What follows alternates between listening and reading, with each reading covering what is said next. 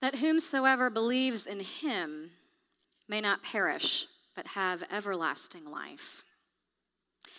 I did not grow up in a church where Johannine language rolled off the tongue with ease.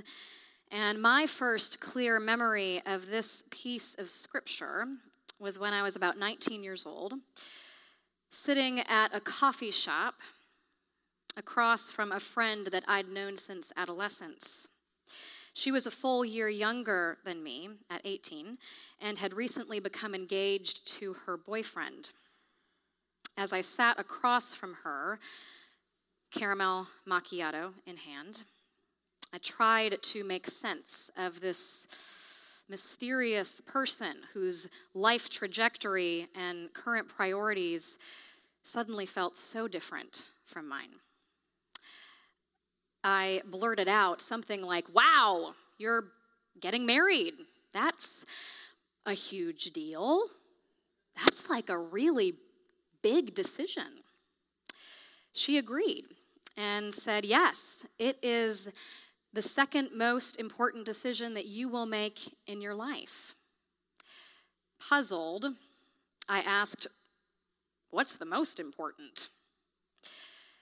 The most important decision, she said, is whether you choose to accept or reject Jesus Christ as your Lord and Savior. Her tone had shifted, and staring at me with the utmost sincerity, she quoted John 3:16. For God so loved the world that he gave his one and only son that whoever believes in him will not perish, but will have everlasting life. Her intention was clear. This conversation had suddenly become about me and this moment of encounter and the possibility of transformation before we had even ordered our second cups of coffee. Never mind that I had been sprinkled with water as a baby and baptized in the name of the Father and the Son and the Holy Spirit, and had been confirmed answering that very question affirmatively several years before. Never mind that we talked about Jesus a lot, actually. To her, the downtown Presbyterian church with the big red doors didn't really get it. It was full of people like me who still needed saving.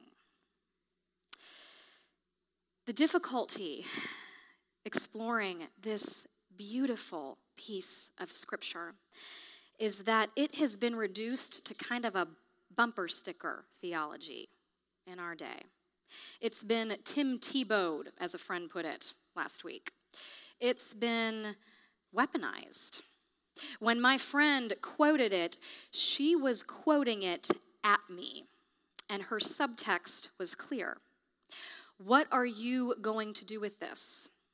Do you believe or not? Are you in or are you out? It is time to make this decision once and for all, this most important decision of your life.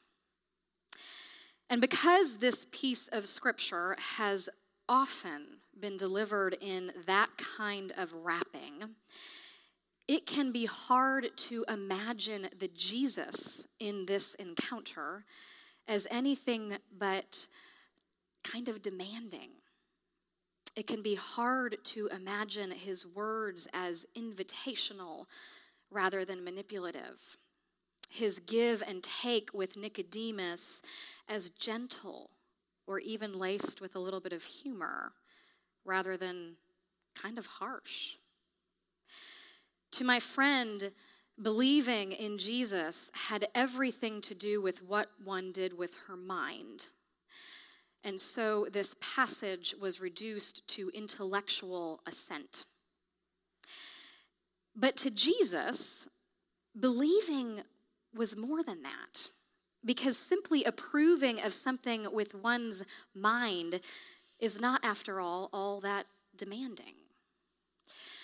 When we encounter scripture, and perhaps the Gospel of John in particular, one of our duties is to take off those North American glasses and put on our ancient lenses instead in order to hear Christ's words as those first disciples and seekers would have. We live in a world that is relentlessly individualistic and becoming more and more introspective.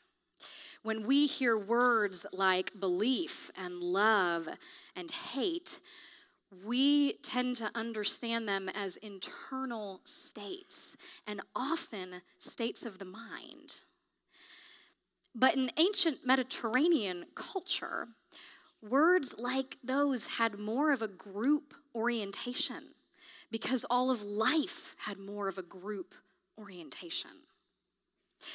Bruce Malina and Richard Rohrbaugh wrote a social science commentary on the Gospel according to John. And in it, they explain that in the world Jesus lived and taught in, an important result of such group orientation was actually an anti introspective way of being in the world. Persons had little concern for things psychological.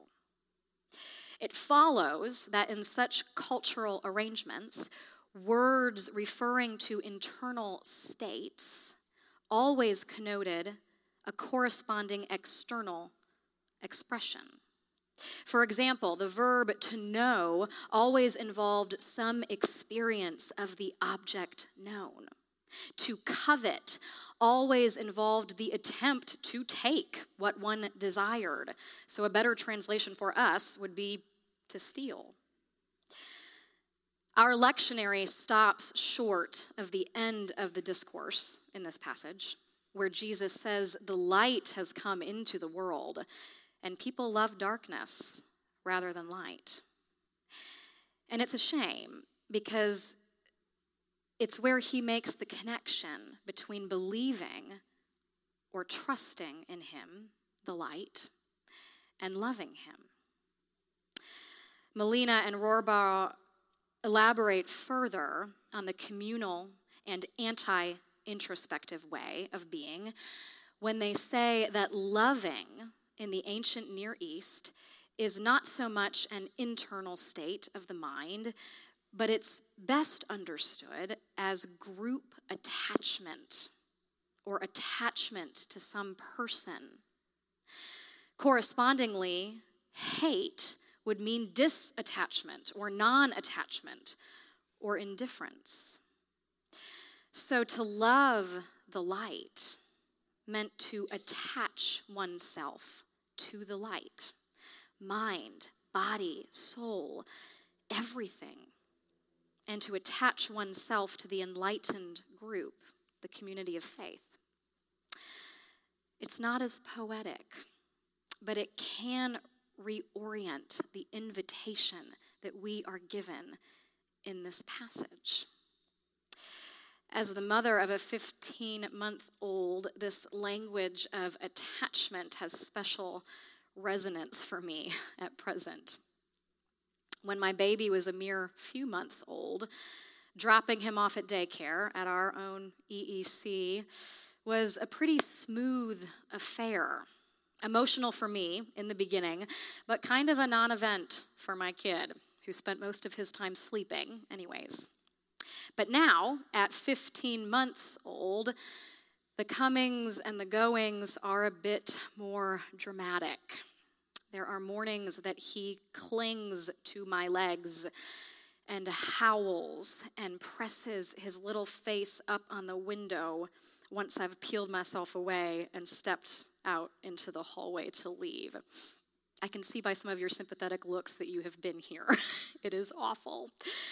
But then there are the afternoons when the script is reversed, and the second he sees me through that window, he drops whatever he's doing and he comes bounding forward with his arms outstretched, laughing and babbling about everything that he did that day. I am reassured by caring teachers and uh, professionals of child development that my baby does just fine uh, once I've once I've left, and that the dramatic partings and reunifications in fact reveal a healthy attachment, which is the most basic work of the very young. Forging and trusting in relationships with those most primary caregivers. From there, finding freedom to be themselves and to exercise courage in their world. Could it be that is what Jesus is inviting us into? That we cleave to Him, trusting Him with the same innocence and abandon that infants do their parents. Nicodemus isn't ready for that kind of attachment. We're told that he comes to Jesus by night, not wanting to be seen with him in the light of day. Perhaps he even tells himself that it doesn't really count at that hour when everything else is canceled and everyone is asleep. Nicodemus allows that Jesus must come from God because the things that he's able to do reveal as much. But he lingers there, even as God's very presence stands before him. To the response Jesus gives that he must be born again or born anew or from above, Nicodemus responds as a literalist might. But how can someone do that? Nicodemus is a familiar character. We know a lot of Nikos, and maybe we even recognize him in ourselves. Nicodemus wants to compartmentalize his faith. He wants to systematize mystery, making the nonsensical easy to digest. He finds Jesus kind of interesting and he wants to follow him so long as Jesus conforms to the patterns he already understands and so long as he doesn't demand too much. One of my former professors, George Stroup, talks about Nicodemus as a kind of ancestor to what we might call lukewarm Christianity. He reminds his readers that in 16th century, in the 16th century, John Calvin referred to those who sympathized with the movement for the reform of the church, but were reluctant to be publicly identified with it as Nicodemites. Worse, in the midst of National Socialism, Nicodemus's heirs, the German Christians, sought to accommodate the gospel to racism and anti Semitism, the anti Semitism of Nazi ideology. In response, the Confessing Church in May 1934 declared As Jesus Christ is God's assurance of the forgiveness of all our sins, so in the same way, and with the same seriousness, he is also God's mighty claim upon our whole life. The ghost of Nicodemus pops up whenever someone asks the question Is that really something we should be talking about in church? As if there's anything that isn't touched by God's sovereignty as if there are parts of our lives, both individual and communal, that we should quarantine off and say this doesn't really concern God. Nicodemus will show up again in John's narrative with similar ambiguity. He is even present to help one of the disciples prepare Jesus' body for burial, but he shows up there without a confession of faith. And so we're left wondering. The question that still hangs in the air surrounding the memory of him did he really come to believe? To attach? Is the question that gets reflected back on us. It's a serious question, but it needn't be a scary one. It needn't be delivered in the way that it was to me once upon a time. The irony of this passage being turned so aggressively on our moment of decision, on what we do, is that birth isn't something we accomplish on our own, right? It's not something that we decide to do. If you stand back and think about it, the image is quite provocative. When you are born, it's because someone has birthed you. Someone has carried and labored and either pushed or allowed someone to pull you out into the light with no shortage of physical pain and emotional outpouring. As far as I've heard and seen, babies are not big fans of being born. It is safe and dark and comfortable and undemanding in the womb. They are usually indignant when they arrive.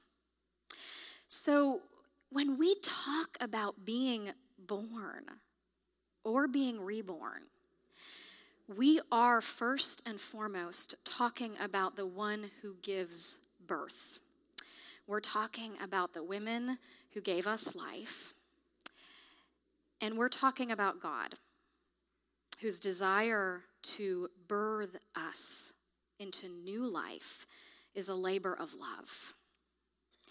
Only then are we talking about us and the invitation to surrender to that love, attaching ourselves to the one who knows us best and finding the freedom therein.